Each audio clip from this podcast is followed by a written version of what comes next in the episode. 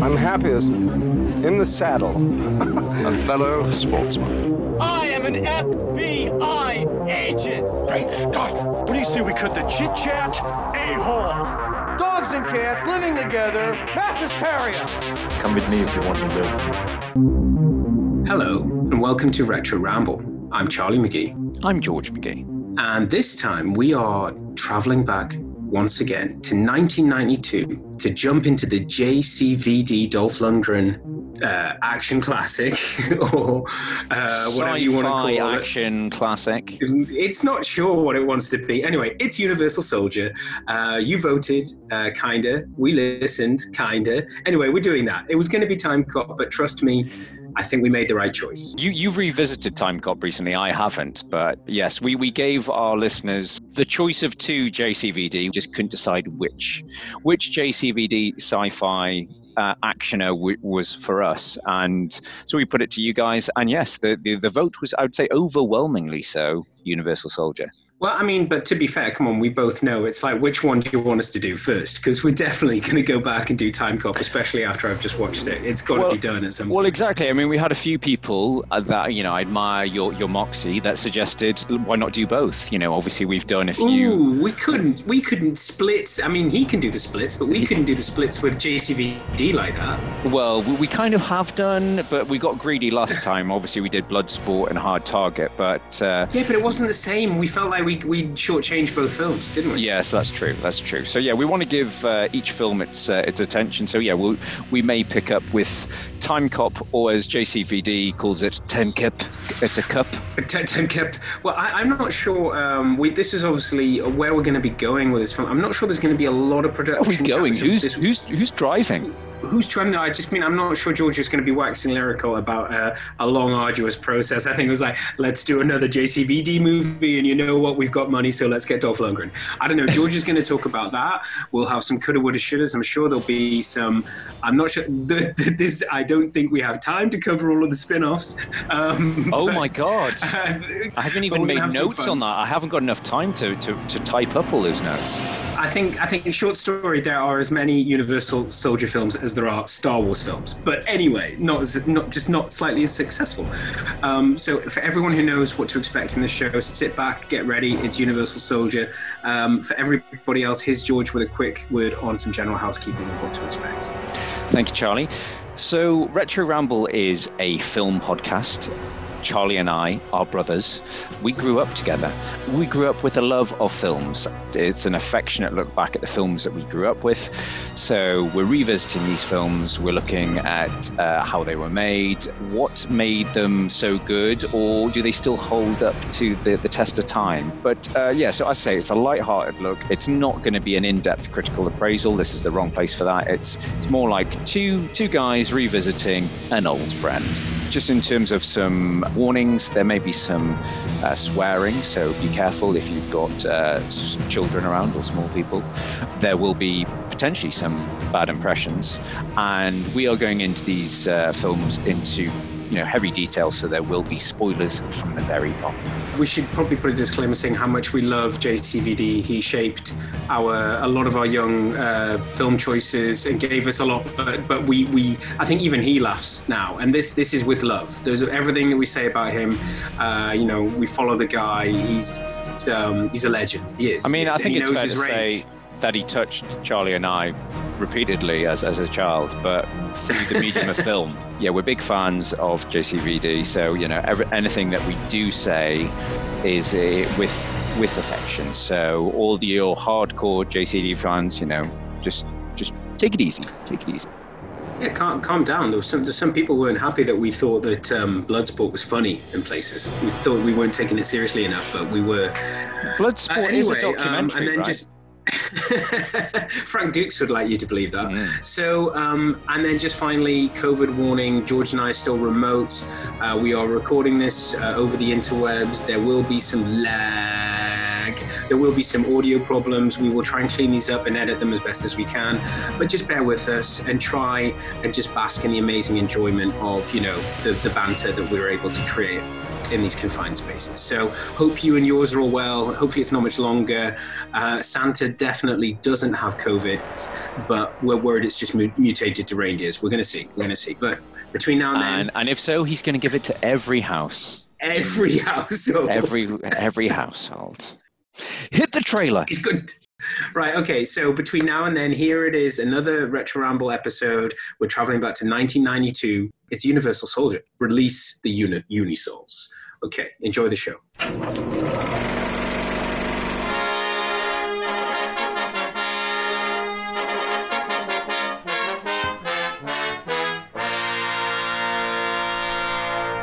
It was a top secret government project.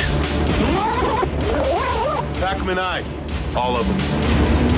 Designed to create the perfect soldier. No man would ever again have to die in the service of his country. Cryogenically preserved. Okay, guys. Memory clearance. Genetically enhanced. How's the picture? Pretty ugly. Very funny. Very funny. Programmed to obey. They're at the tower. Okay, okay. Here we go. Who are these guys? 30 hostages held inside the power station at the base of the structure. I said shut up! We're inside. Begin phase two. This marks the third successful mission for the Universal Soldier. But there was something they didn't count on. He's not responding. GR44, do you read me? At the end of the mission, he became completely unresponsive. Inside the machine is a man. Do you really think the Pentagon would allow the regeneration of dead soldiers? Stop the girl. Shoot if you have to. And all it takes Veronica Roberts, TNA. is one memory You didn't do anything! to awaken him. Let's go! Hit it! Traitor. Universal Soldier. What the hell did they do to you? Don't know. But I'm going to find out. One can't be controlled. Buckle up. The other cannot be stopped. This mission has been canceled. I'm giving the orders from now on. I'm gonna teach them all. Are we having fun yet? The ultimate weapons of the future have declared war on each other. Jean-Claude Van Damme, Dolph Lundgren. Universal Soldier. Stop. That is an order.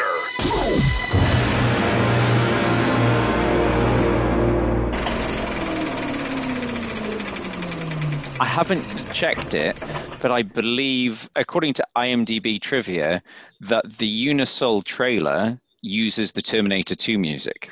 I can find that very, very easy to believe. There's a lot of Terminator. Can you do the robot? Nobody does the robot like JCVD. Um, there's a lot of very good robot stuff going on. There's a lot of Terminator, what you'd call rip-offs. But um, Let's not get I ahead mean, of is that- ourselves, Charlie. Let's not get I was ahead going of to say, ourselves. doesn't that, doesn't that, I think George, I think I'm just segueing George right into our production chat from the off. So, George, how did we get this film? Who is responsible for giving us this classic film that we all adored as as children? Um, so this is um, a uh, Carolco production. So Carolco, we've talked about them before. They're one of those studios or production companies that um, have made some of our most beloved films, uh, especially in the retro ra- ramble canon. So they produced uh, Rambo, they produced Terminator, they did Total Recall, RoboCop. So they're you know they have quite an extensive body of work of of 80s classics, action classics.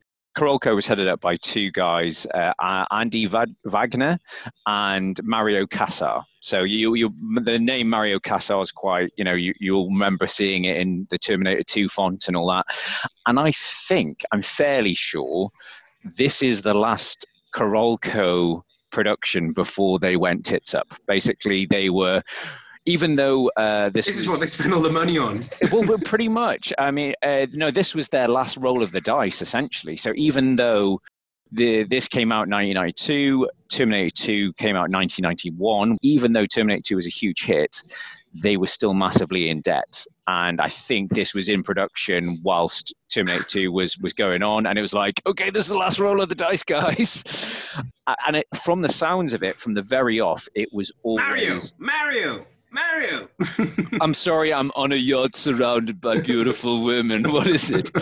Um, and I think the, the, the, the other kind of guys, they did have the big sort of yacht parties at Cannes and stuff like that but yeah, it was. This was always a a JCVD and a Dolph Lundgren starring pick. This was this was always a project. So I'm kind of getting a little the just a sort of advance warning. Coulda, woulda, shoulda is going to be quite disappointing um, because they were pretty much, you know, it was a project for them. However, there are some interesting stories about how it came to be.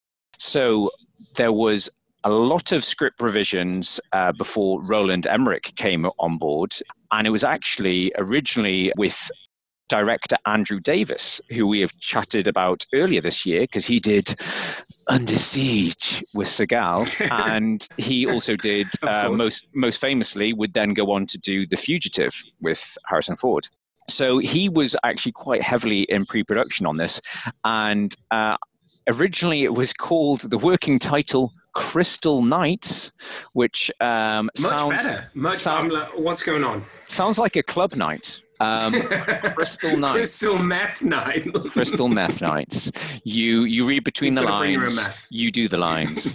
um, so anyway, um, so yeah, apparently they got into loads of pre-production development, and uh, even like doing so at the time i think andrew davis's intentions and the script it was going to be the characters were more bionic men apparently.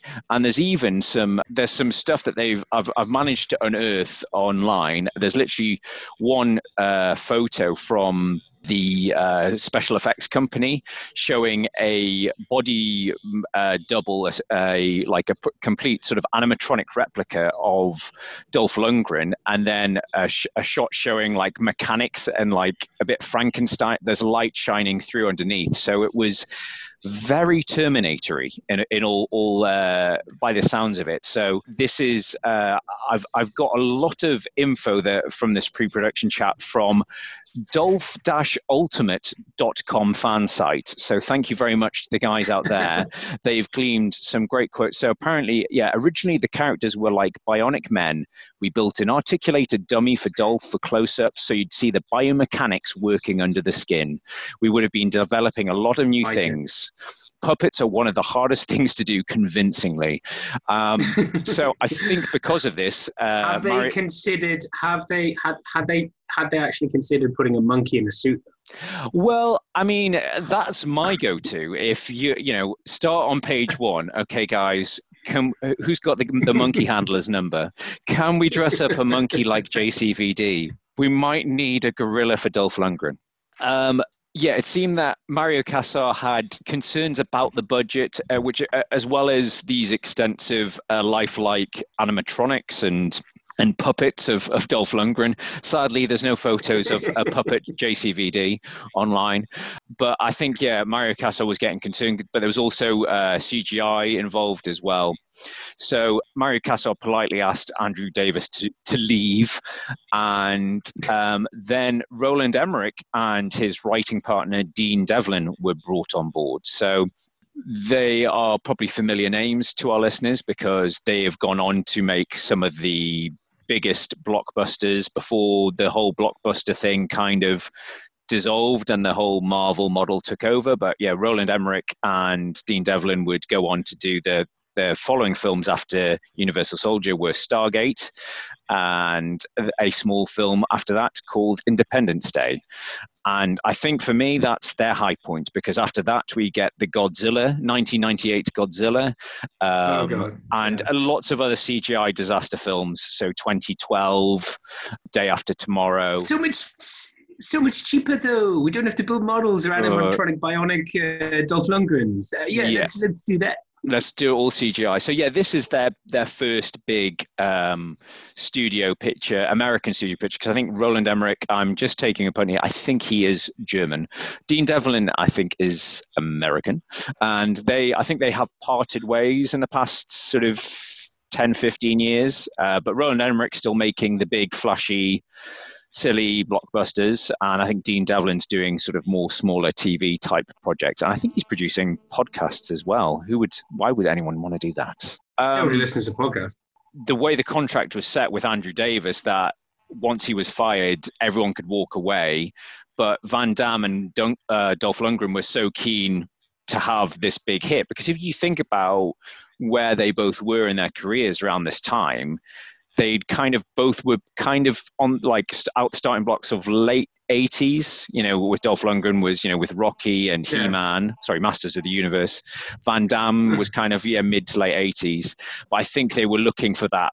And they were both kind of from B movie type, you know, obviously Masters yeah. of the Universe, which we keep promising we'll cover at some point, was a, a very expensive B movie. proper treatment.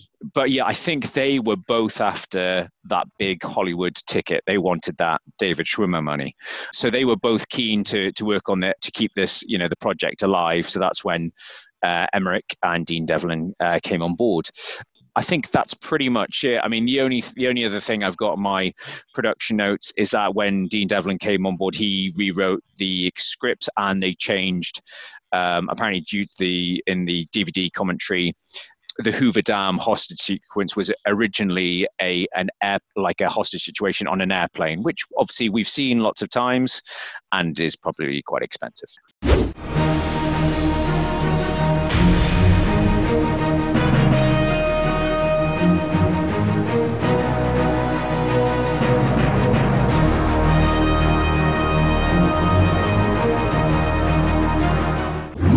Well, no, thanks for that, George. And uh, I do remember this being a big hit at the time. I'm not sure if I saw this at the cinema. I wouldn't have been old enough to see this at the cinema. This was an 18, wasn't it? Yes. So my so my first memories of this, I, and it's really bizarre when I was looking through um, the artwork to to you know when we were talking uh, about doing it and putting it on the blog and and Facebook and stuff. I came across one of the original posters for it, and I totally had a flashback that I had that poster on my wall, where it's, it's a picture. I remember of, that. W- they've got the massive guns. They're stood side by side, flames behind them. That's it. You know, gunishment. And aren't they wearing?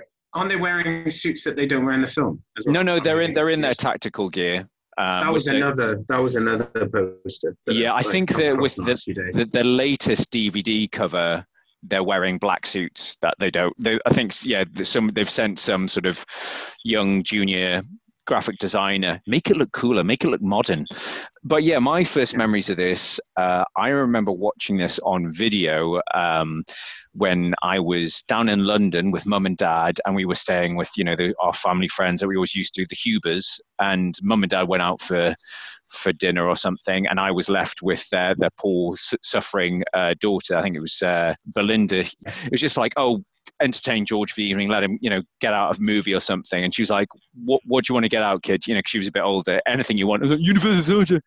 Um, and so I loved it, and, she she was completely not interested at all. But I think I must have been. It's garbage. oh, exactly. Yeah, uh, I think I must have been 10, 11 at the time. So yeah, for me, it was the best movie ever.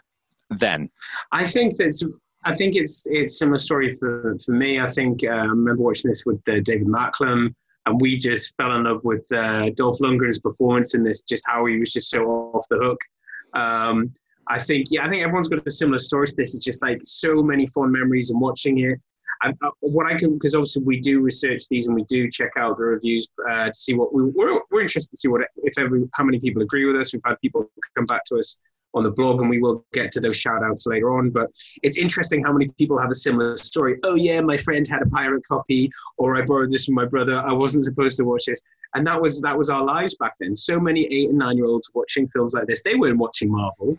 They weren't watching Frozen. They were watching gunishment and gory and people's heads being impaled on injections and stuff like that. It was um yeah, it was everyone's got a story like that, especially about this film. And we've already seen that feedback and it's it's I think it says a lot of where we were. 92, where is this kind of Gulf War time? I'm just thinking, it was this the kind of military esque? Probably got funding from the military. Well, well, that's that's the thing that I noticed this time round. It's very it is you know we, it's a word that we use a, a brass eye lingo of gunishment it's very much hmm. gun military porn in terms of all the weapons all the outfits and i think there's you know in the same way that bond films are a lot of bond films are produced by the you know um, product placement. I think there's a lot of military product, product or you know, gun manufacturers. Oh, so hey, much. do you want this new Desert Eagle with the laser sight? It'll look really cool and futuristic.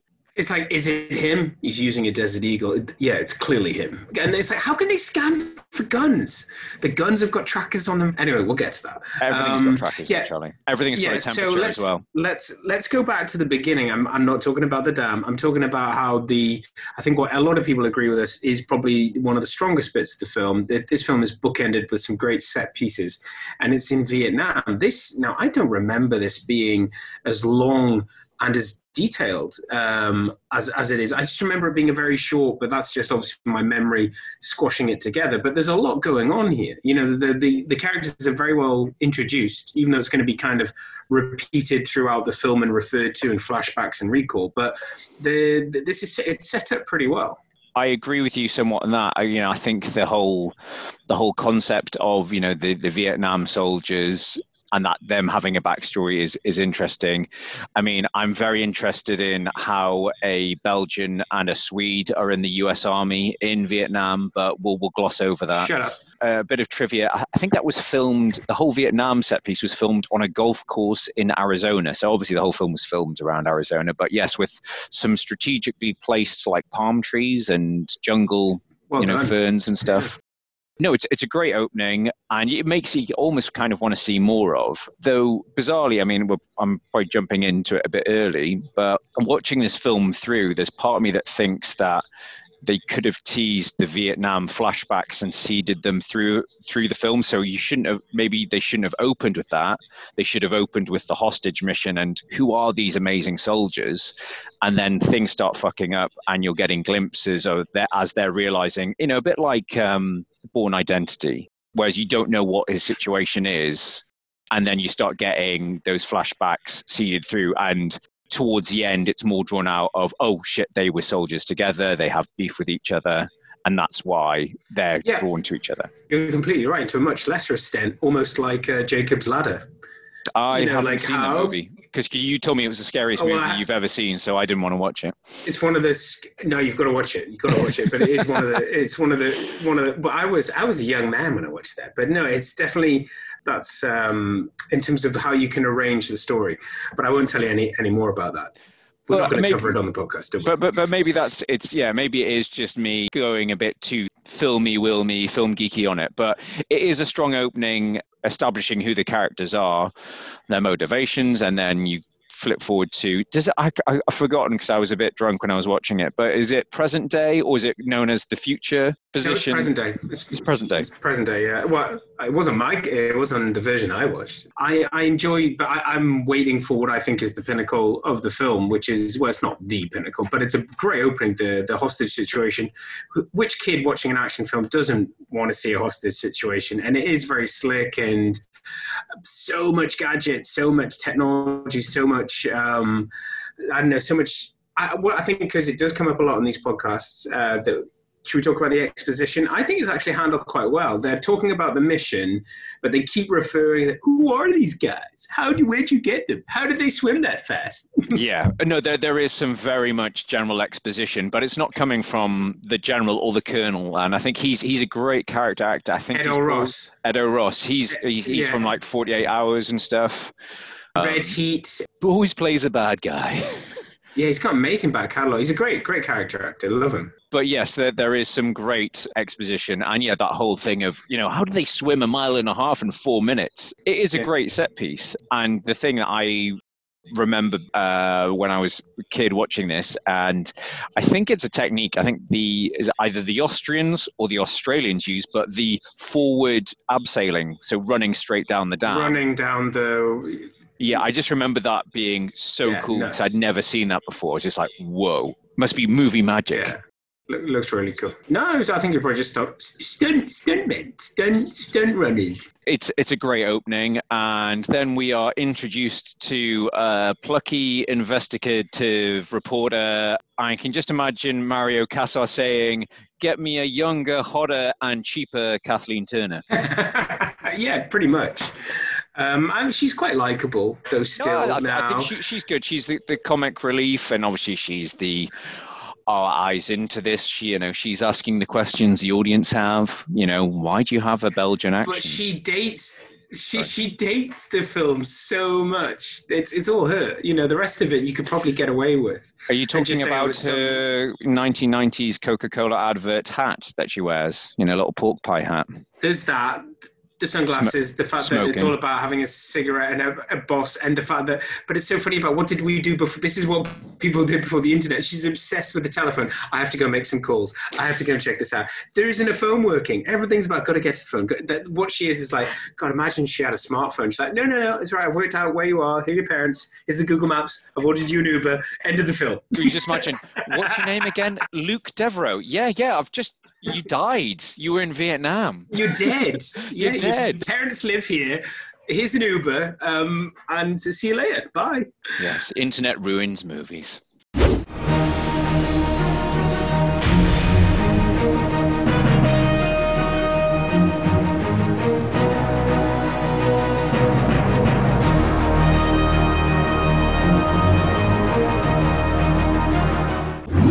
So yeah, I think that, that we now get to what I like about that opening is the fact that it harks back to a lot of hostage films. Everything's slick, nobody gets killed, and it sets Not one casualty. Not one casualty. No, zero zero casualties.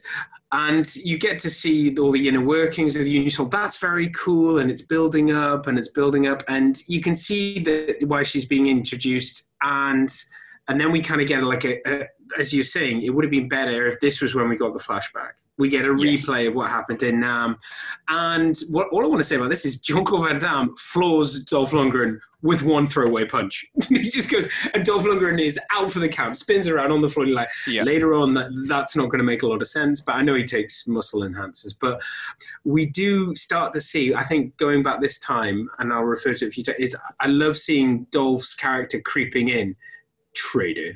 You know, just just when he just start. Just the first time you see that, and you can just see what's going on. He's like really evil, and it's like, um, it's great. It shows he's quite versatile. As, as you said earlier, I think this is probably one of Dolph Lundgren's best films, and I know he gets a lot of stick. Even I haven't though seen um, the fishy one. What's he called? Aquaman. Aquaman. I haven't seen him.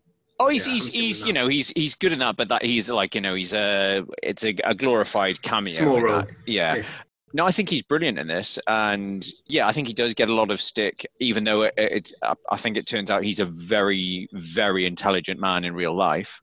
He's, he's also the one out of all of the bad guys. He's the one who's closest to Norris and um, Seagal. And he actually has done martial arts his entire life. He's like very highly decorated in about five different martial arts and stuff. And he still does it now. You know, he's like very, very disciplined. And he used to go out with Grace Jones, so you know he must be hard.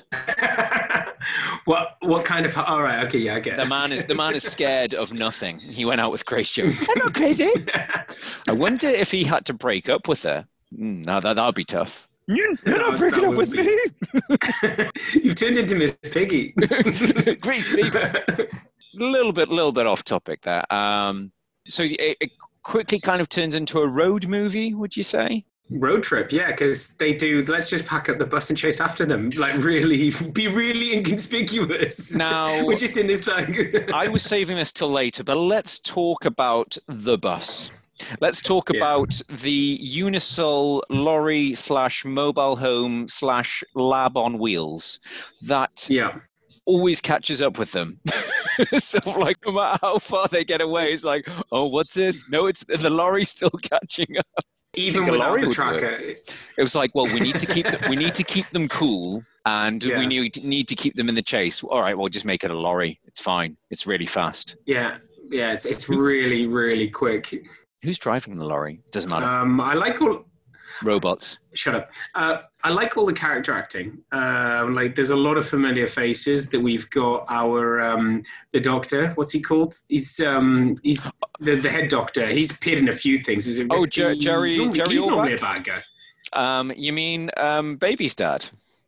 Oh no, no, I wasn't talking about Baby's dad. He, he was going to come up later. No, no Oh, and there's okay. there's also another there's another connection with another podcast episode in that in that scene that you probably missed. Um, but no, there's no the, the the evil doctor. What's he called? His his acting name is something like Leon Rip. Rippy or something, or Dippy, or I don't know.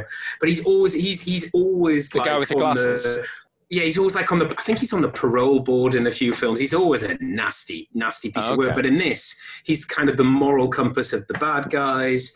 Um, you've got Ensign Rookie or Garth, who does that brilliant finger to the other. Um, Oh, is to that, the, the, other. the, so, yeah, the, the black guy, the black assistant? yeah, yeah. Trying to think. Ensign Rookie, I, as I'm I calling. I, I can't think. I've seen him in other stuff. I can't think of what I've seen him in though. I don't think he had much of a career, but he is good in this he, for for the limited Oh, screen time he has.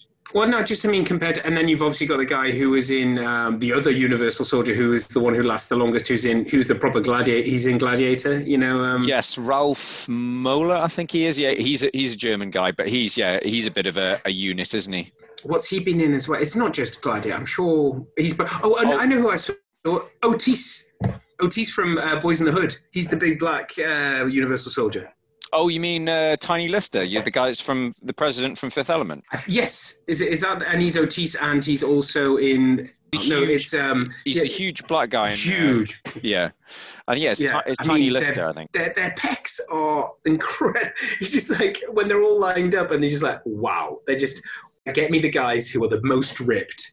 That you know that look like kind of Arnold Schwarzenegger did in, in the first Terminator film. It's impressive. That's another link to. There's so many callbacks to Terminator throughout. They they just don't care. They're like, no, no, we want people to see that.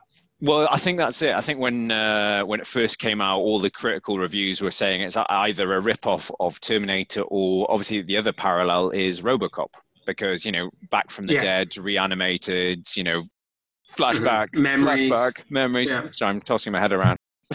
there's, there's no beating around the Vietnam bush. it is very derivative.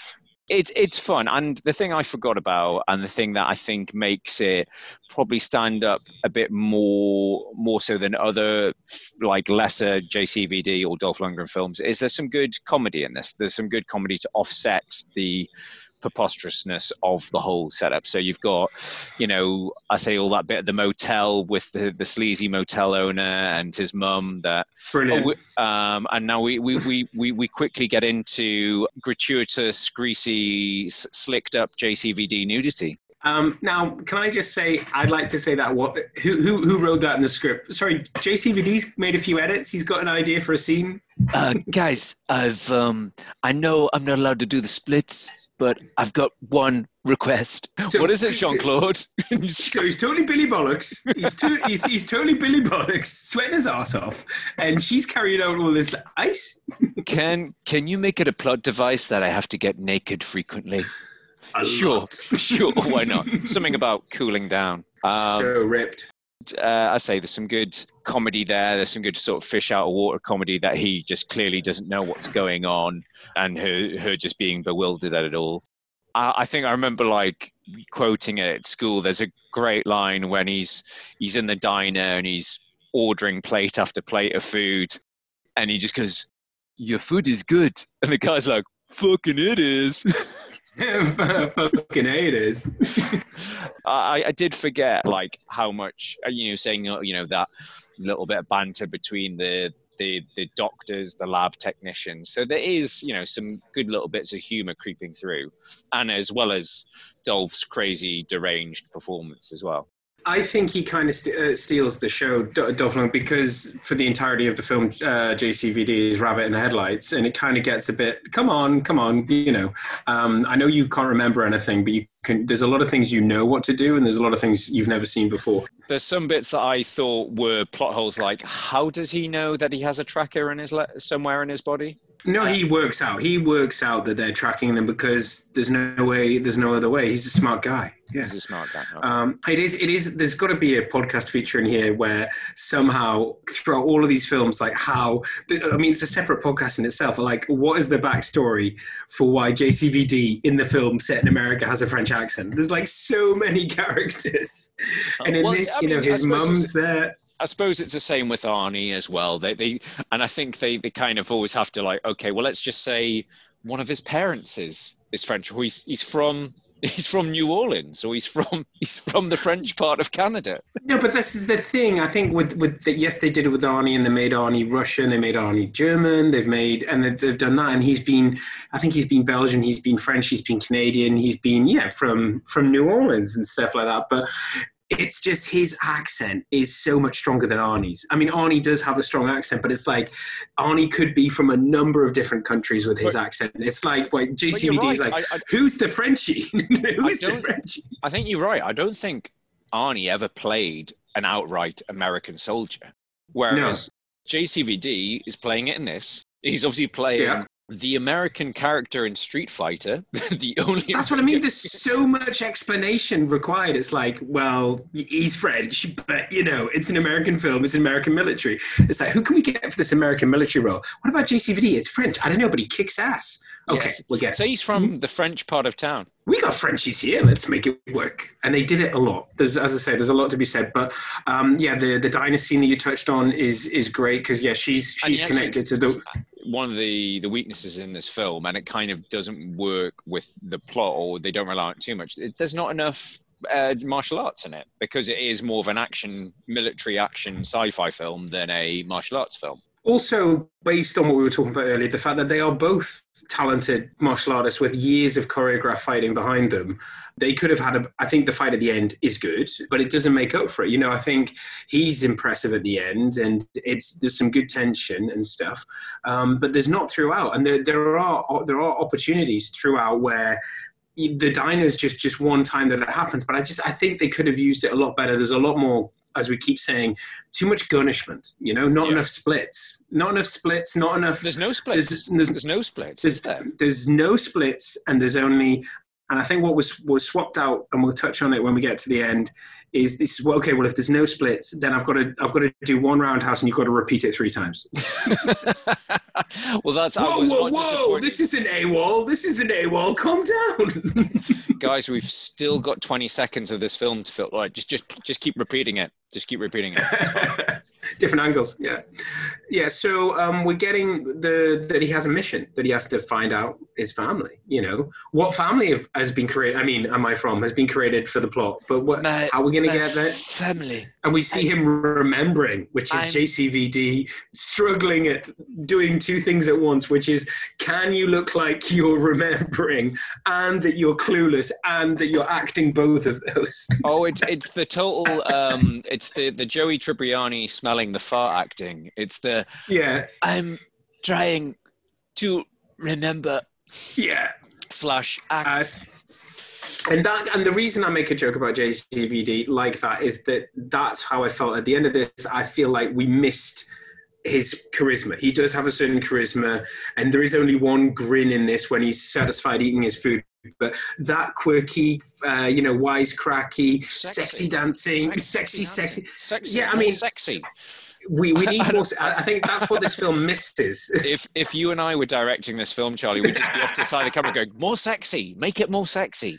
More sexy, more dancing. We need another dance scene. Well, we need another fight in a bar. Whilst the, the the writer's just got his head in his hands. No, what are you ruining my Go, no, what are you doing to my film?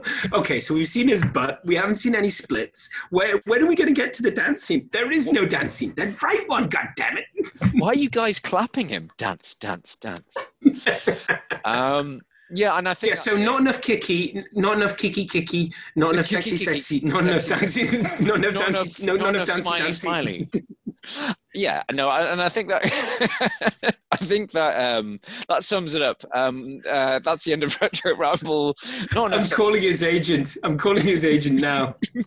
No, we as we said at the start, we love JCVD. We have a lot of time. We've spent a lot of time watching his movies. Too much. But yes, the man has has limitations on his acting. He's a ta- very talented martial artist. He has, and as we chatted about in in Bloodsport, he is better suited to that that you know light-hearted, jokey persona, and that's why it, we've said this before. We'd rather watch a Van Damme film over a Seagal film because you have a little bit more. It's a bit more enjoyable because he's having fun. Yeah, and he knows he's aware of his range. He knows what his strengths are, and he plays them. And I think in this film, we're we're robbed of some certain qualities that I'd like. So, so where where are we? We are we. They are nearing the end of their journey. We're still on the road. We're still being chased by the lorry.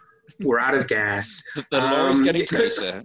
The lorry's been blown up, but it's still perfectly drivable, and it's still catching them up. Still get that? No. So everything else was being set on fire. There's yeah the big bit with the. um I kind of forgot about the whole thing when they get arrested, and then there's the chase. I forgot about that bit. The the uh, jail van, jail bus, whatever. Yeah. versus truck over the Grand Canyon. Um, some lovely miniatures work there of of the I spotted that. explosions. Yeah. And again, I'm picking picking plot holes because because I can, you know, it's it's it's our podcast. But how does Dolph Lundgren know where he's going, and how does he get there? Two very very good questions, but he's He doesn't, he always doesn't known. have the internet on his phone. Yeah, no, it's, it's a big, oh, I, it's I, a I big link- kind of plot hole. I've befriended Luc, Luc Deveraux's parents on Facebook. Oh, that's where they live. Yeah, no, I think I think he's just magic. Yeah, d- don't don't worry about that. It's one of those. Don't worry about that. Don't worry about that. But yeah, we get to meet Mar and Pa, who has still lived in the same house, which is well, it's, it's a farm. It makes that just a little bit more believable. Uh, they haven't got any other kids. Uh, they didn't have any other kids.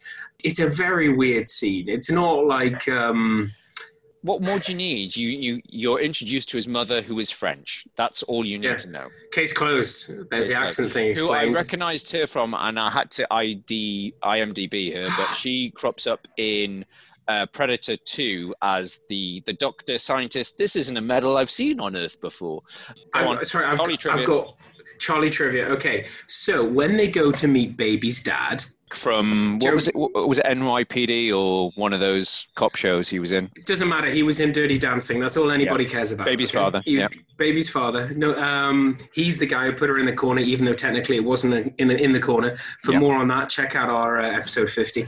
Yeah. So when we get to meet him, his maid is the clean is the cleaner maid, whatever from Goonies. At the What start. the the one that holds? She's got all the pills. Yes, yes, it's her. Ah, Rose- and I was Rosa. like, Rosalita or whatever. Rosalita, and. I was just, I was just like, it's her, it's her. And I was like, no, you're that's a racial stereotype. She's a she's a Latino woman, and you're just jumping to conclusions. But I IMDb the the shit out of it, and guess what? It's her. Yep. So Um, Charlie I'm- I'm Trivia just- strikes again. I'm just glad that she found future employment after the Goonies. You know, obviously when they discovered all those jewels, they didn't have the need for anymore. So that that's some good Charlie trivia. So we need to Just get. blown your mind. I've blown your mind. You you don't have- know. You don't know what to say now. I I trying to remember George is- my next point.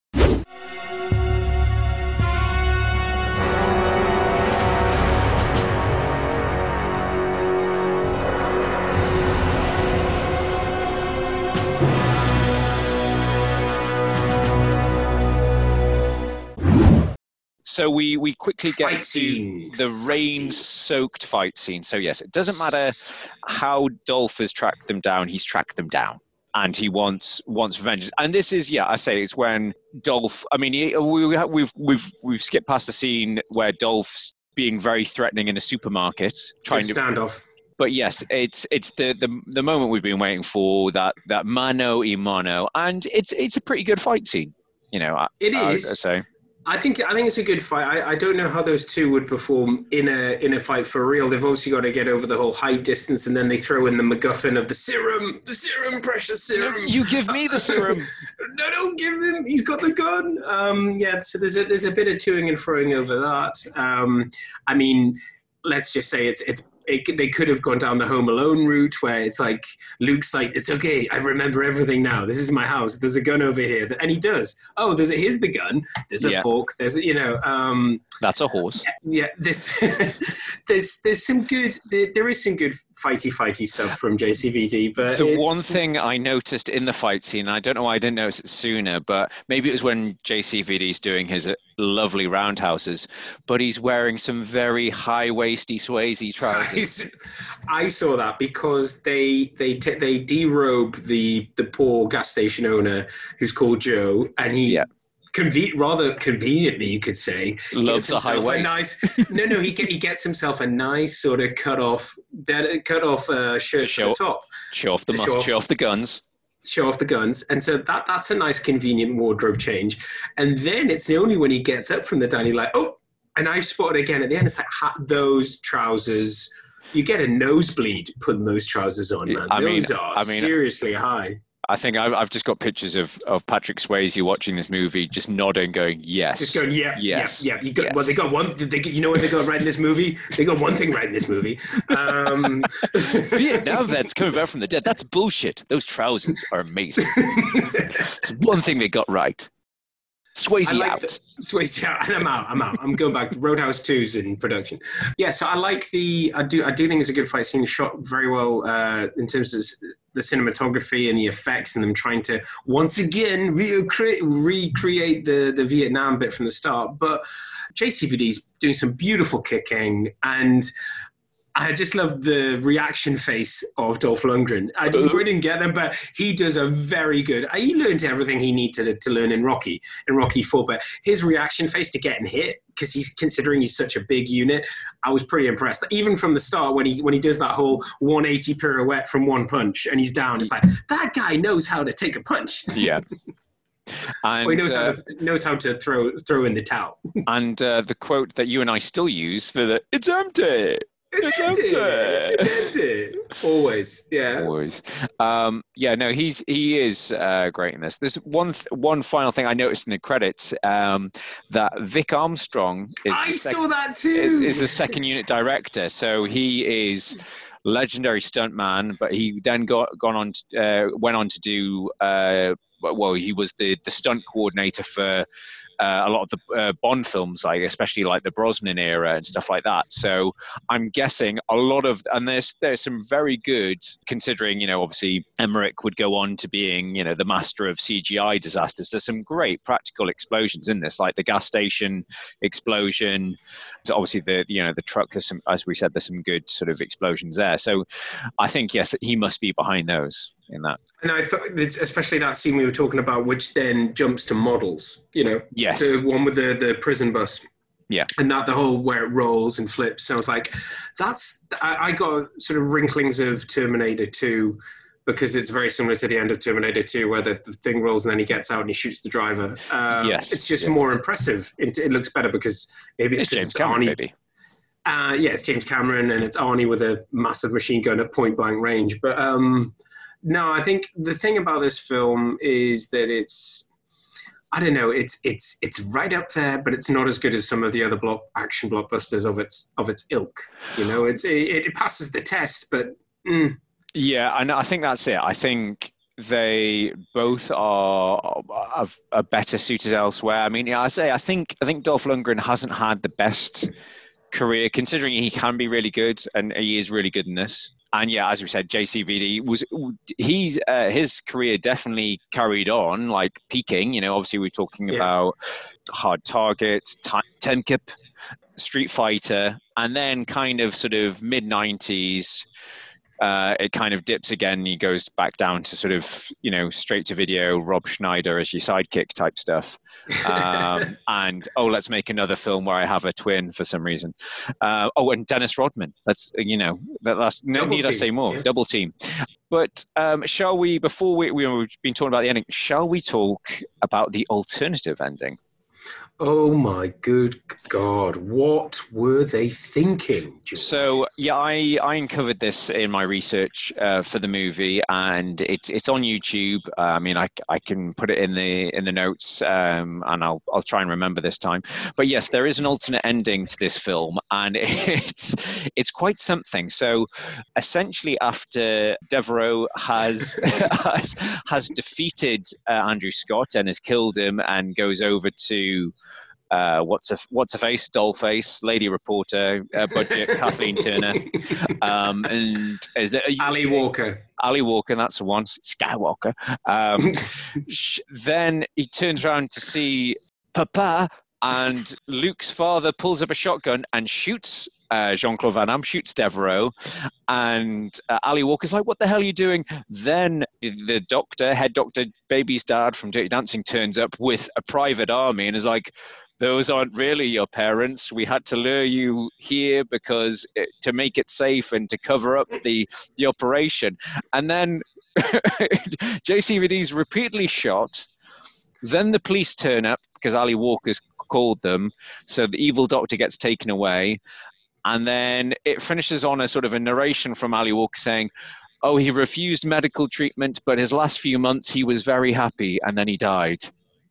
the end. And I think for some reason, test audiences weren't happy with that ending. It's one of the worst deleted. Never mind alternate oh. endings. It's one of the worst deleted scenes I've ever seen. I mean, I thought terrible. you know the the alternate ending for Blade, you know, with the the jelly, the CGI, monster. yeah, crap, I, I, crappy monster thing. Yeah, yeah, I thought that was a pretty bad alternate ending. But yeah, this is is pretty pretty bad. It's almost like it's it's like you know what would be funny. We've got all these cops. We've got all these like extras. Let's let's let's just get Roland your nuts. No, no, yeah. let's just give it a go. You let's know what would blow people's minds? What is that? It was parents, fake, fake parents. fake parents, and he dies in the end. It was all a setup. The yeah. end. Let's try it. Let's see what happens. Woo!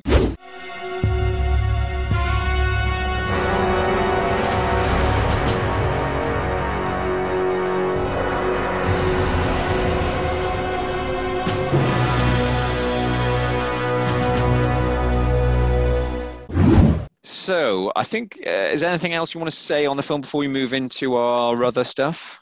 In terms of uh, how do I? Well, I think I've already said a few times. Yeah, I mean, great, uh, strong opening, strong ending, bit baggy in the middle. Uh, derivative, I think, is a word you used. I, would used to describe it. Formulaic.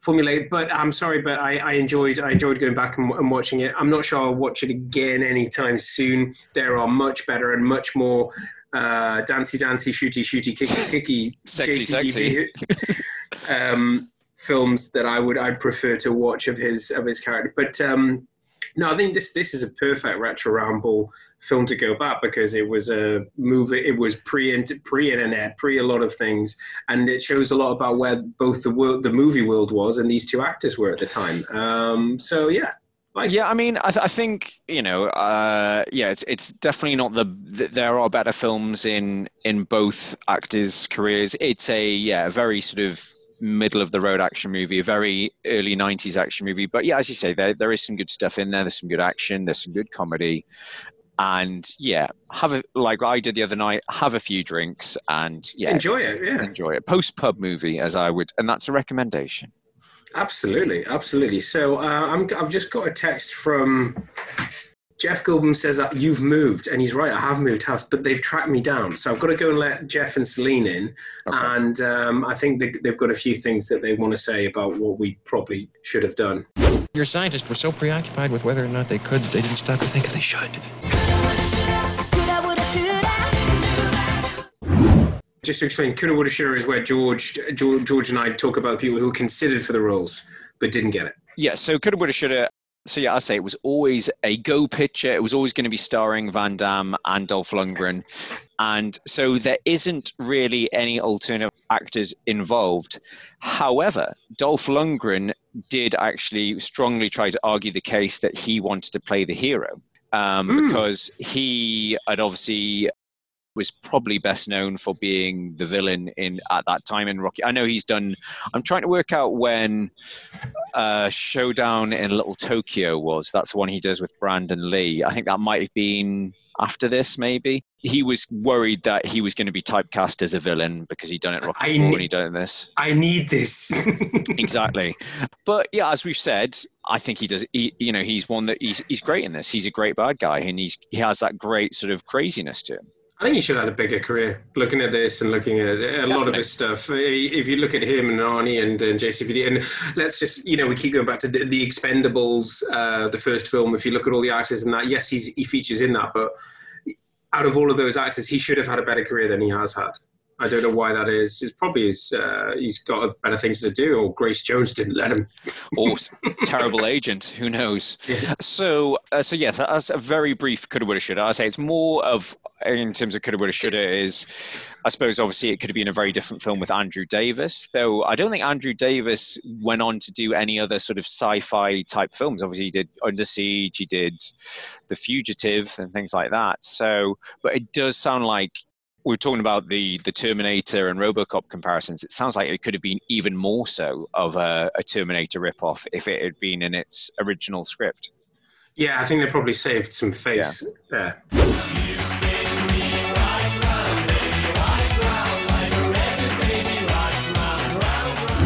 we can talk about suspicious spin-offs. I think we, we, we need to touch on the actual official suspicious spin-offs. But I just want to say um, my brief suspicious spin-off is that part of me, even though the timelines don't match up, but I want to think that as the guy who plays Baby's father is a doctor in Dirty Dancing and a doctor in this. It's the same guy. It's he just he, he fell on harder times and started doing testing on soldiers in the in the seventies, and he just hasn't aged. He's Yeah, he's, think- he's testing on himself. I think that's what he went on to do, and it's what Swayze told him to do. You know, he's And like, what the world them, needs.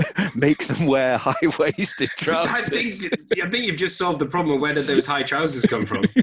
Johnny, you're not helping. I'm a doctor. Just make them wear high-waisted trousers.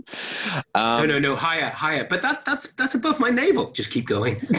just keep going. So yes, um, we we do have to talk about the suspicious spin-offs of the sequels to Universal Soldier because it's very confusing. So it seems that because I think uh, what happened with uh, Carolco, because they went bankrupt, the rights to Universal Soldier uh, for some Went reason everywhere. went well were picked up as made for TV movies, so not even straight to video. So there was two films made back to back in the mid '90s. Um, and then I think I think one was called Brothers in Arms, Universal Soldier Two, Brothers in Arms, and then the the third one was Unfinished Business. Now I, I when I was doing my research, I had to send to Charlie because the third one stars glow. There's no JC, there's no JCVD. We should point that out. There's, no, JCVD. No JCVD at all. This is straight to TV. Um, however, there's no one of merit apart from in the third one. There is Golden Globe nominee Turd Ferguson. I mean, Burt Reynolds, and he's wearing a very bad wig, even on the on the film poster. So yes, the, the I trailer. wonder how much money he got for that. Oh god, it, it looks awful. So yes, there, there that was the first iteration. However, then in 1999, I'm going to say, um, it was picked up again by Van Damme um, for Universal Soldier: The Return, which obviously ignored those straight to TV unofficial sequels. So Ch- Charlie and I actually went and saw that at the cinema. I vaguely remember. Um, The fight at the end's good. The fight at the end is good. I remember. yeah, that. and but you have to uh, really wait for it. You really like. Oh my god. I don't think I've seen it since, but I, I remember No. it was very much a late 90s film that had Stone Cold Steve Austin, and it's got uh, the very underrated martial artist, uh, B movie actor Michael Jai White as the villain in it. Yeah.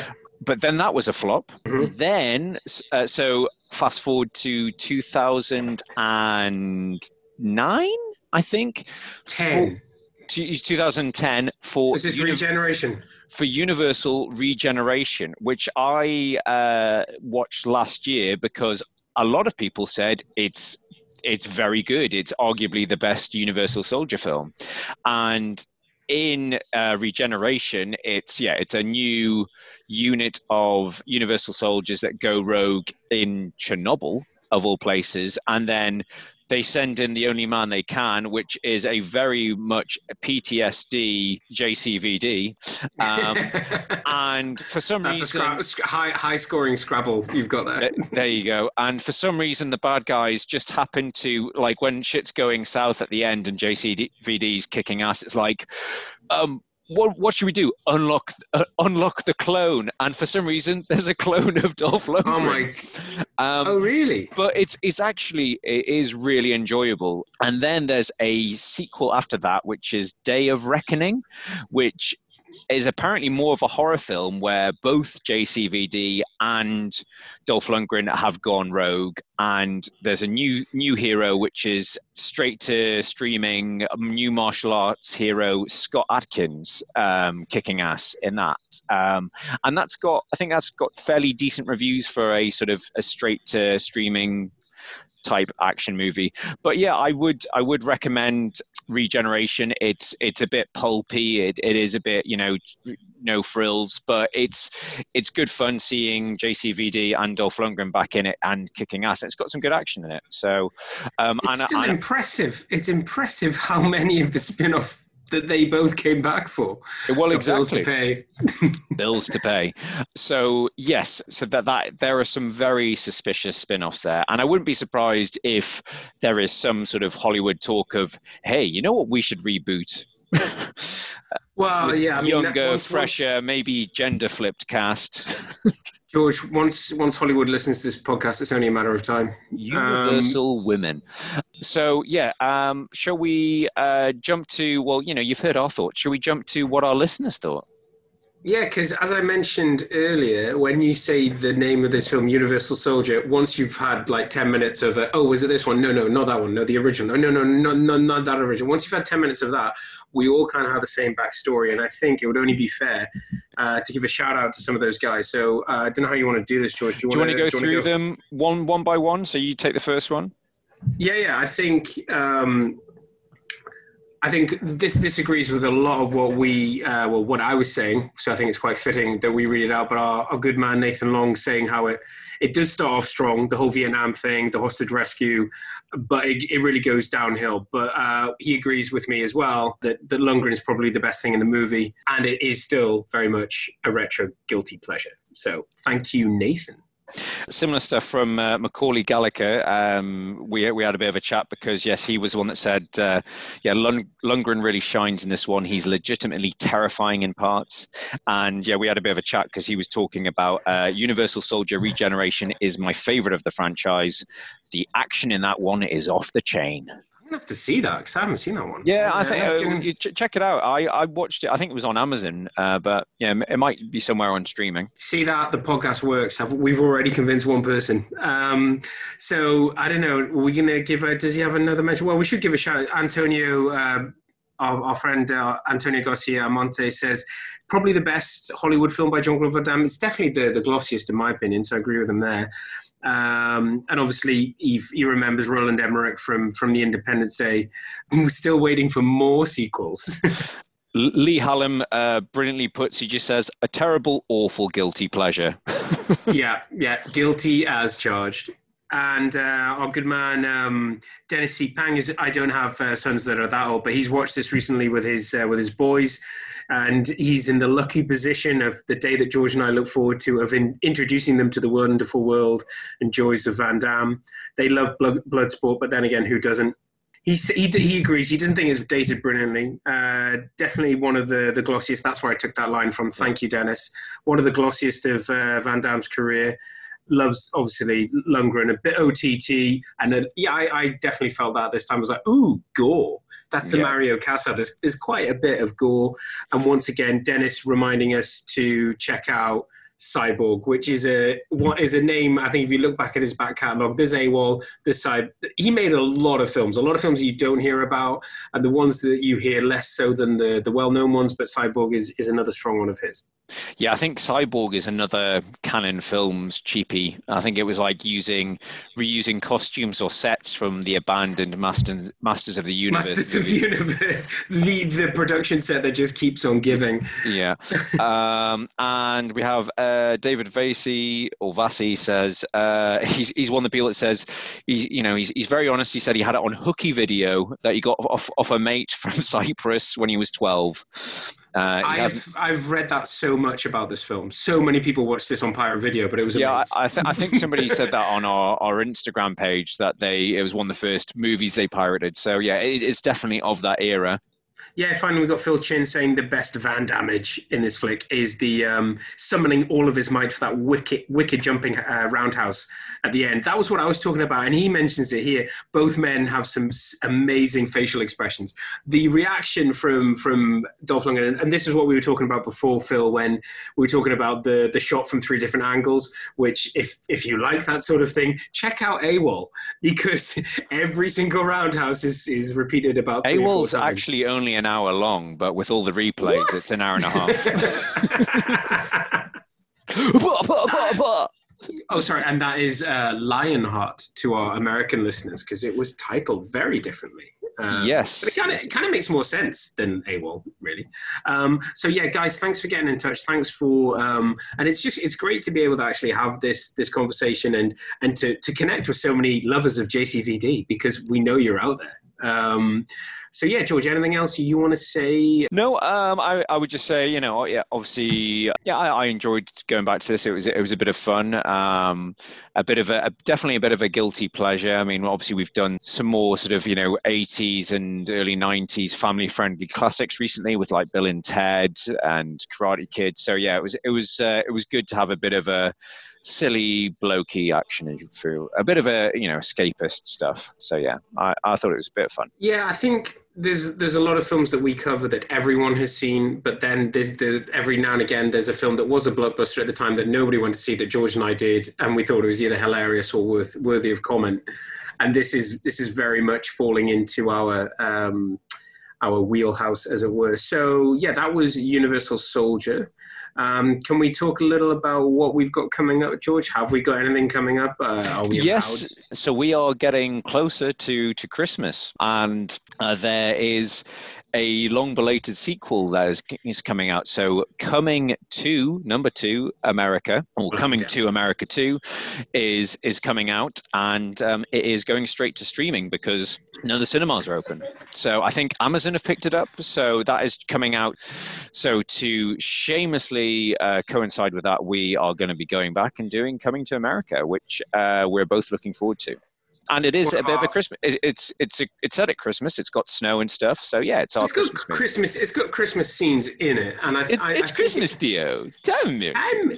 if we'd done our proper homework, it might have even come out at Christmas originally. But one of our favorite Eddie Murphy films that we have watched to death throughout and gone back to many times. So a very special, special film for us so that's that's next up. And then in terms of next year i don't think we're going to be doing a review of 2020 because nobody wants to do a review of 2020 we don't need to look back. We've been stuck in it for a while um, but, um, but, we might do some uh, something else. Um, it depends if if charlie and i obviously we would like to get together in person as we keep threatening you guys. Um, but yes if the logistics can make it and we can get together we might do some other stuff together yeah, we'll try and do a Christmas, uh, either whether it's a Christmassy film or just a film that we think you all need to go back and revisit just to feel better about yourself and your life. um, yeah, so check us out on all of the channels. Uh, we've got a shiny new uh, website that we're very proud of. We just need to fill it full of content. We're very happy with everybody. It actually does welcome subscribers. And in the new year, when we are have been able to get together, we will be starting to package together some uh, exclusive content for those members. Um, and some other cool, funky stuff. So, yeah, I think I, I, enjoyed going back. I enjoy, as always, uh, reminiscing these films with my brother. It's it's always good fun, and you get to see just how immature we are were sorry and still are to a certain extent. And if you haven't watched um, universal soldier in a while i hope this motivates you to go back and check out one of them. I mean one of them. Christ sakes how many are there? Um, i'm i'm definitely going to go back and check out the one with the clone. Um, so yeah uh, and you, once you don't want to go back and check out burt reynolds uh, no, No. he's No. no, no, no, no, no. That, that that that one didn't have the when when he's in the background and he's the most recognizable character in the film. It's a big no no for me. But uh, yeah, I think just just what we just covered there. This when we've been recording this episode, I can already hear there's been a lot of audio uh, issues. So please, thank you for staying with us to the end. We'll try and cut as many of those out, and we will be back to high quality recording as soon as is possible. So, uh, anything else, George? You know, I was just going to say, uh, you know, a, thank a shout out to our listeners. You know, thank you for for all the comments, likes, and and follows. Um, you know, the usual plug of, you know, if you haven't, please leave us a, a review on iTunes. It, it really helps us be more visible to more people. You know, recommend us to to your friends, to like-minded souls, to pen pals, colleagues, that sort of thing. Um, anybody anybody who you see doing a sexy JCVD dance, you're like, that's this guy. Just just just go up to them and say, look, you need to listen to this podcast. It'll be fine. Exactly.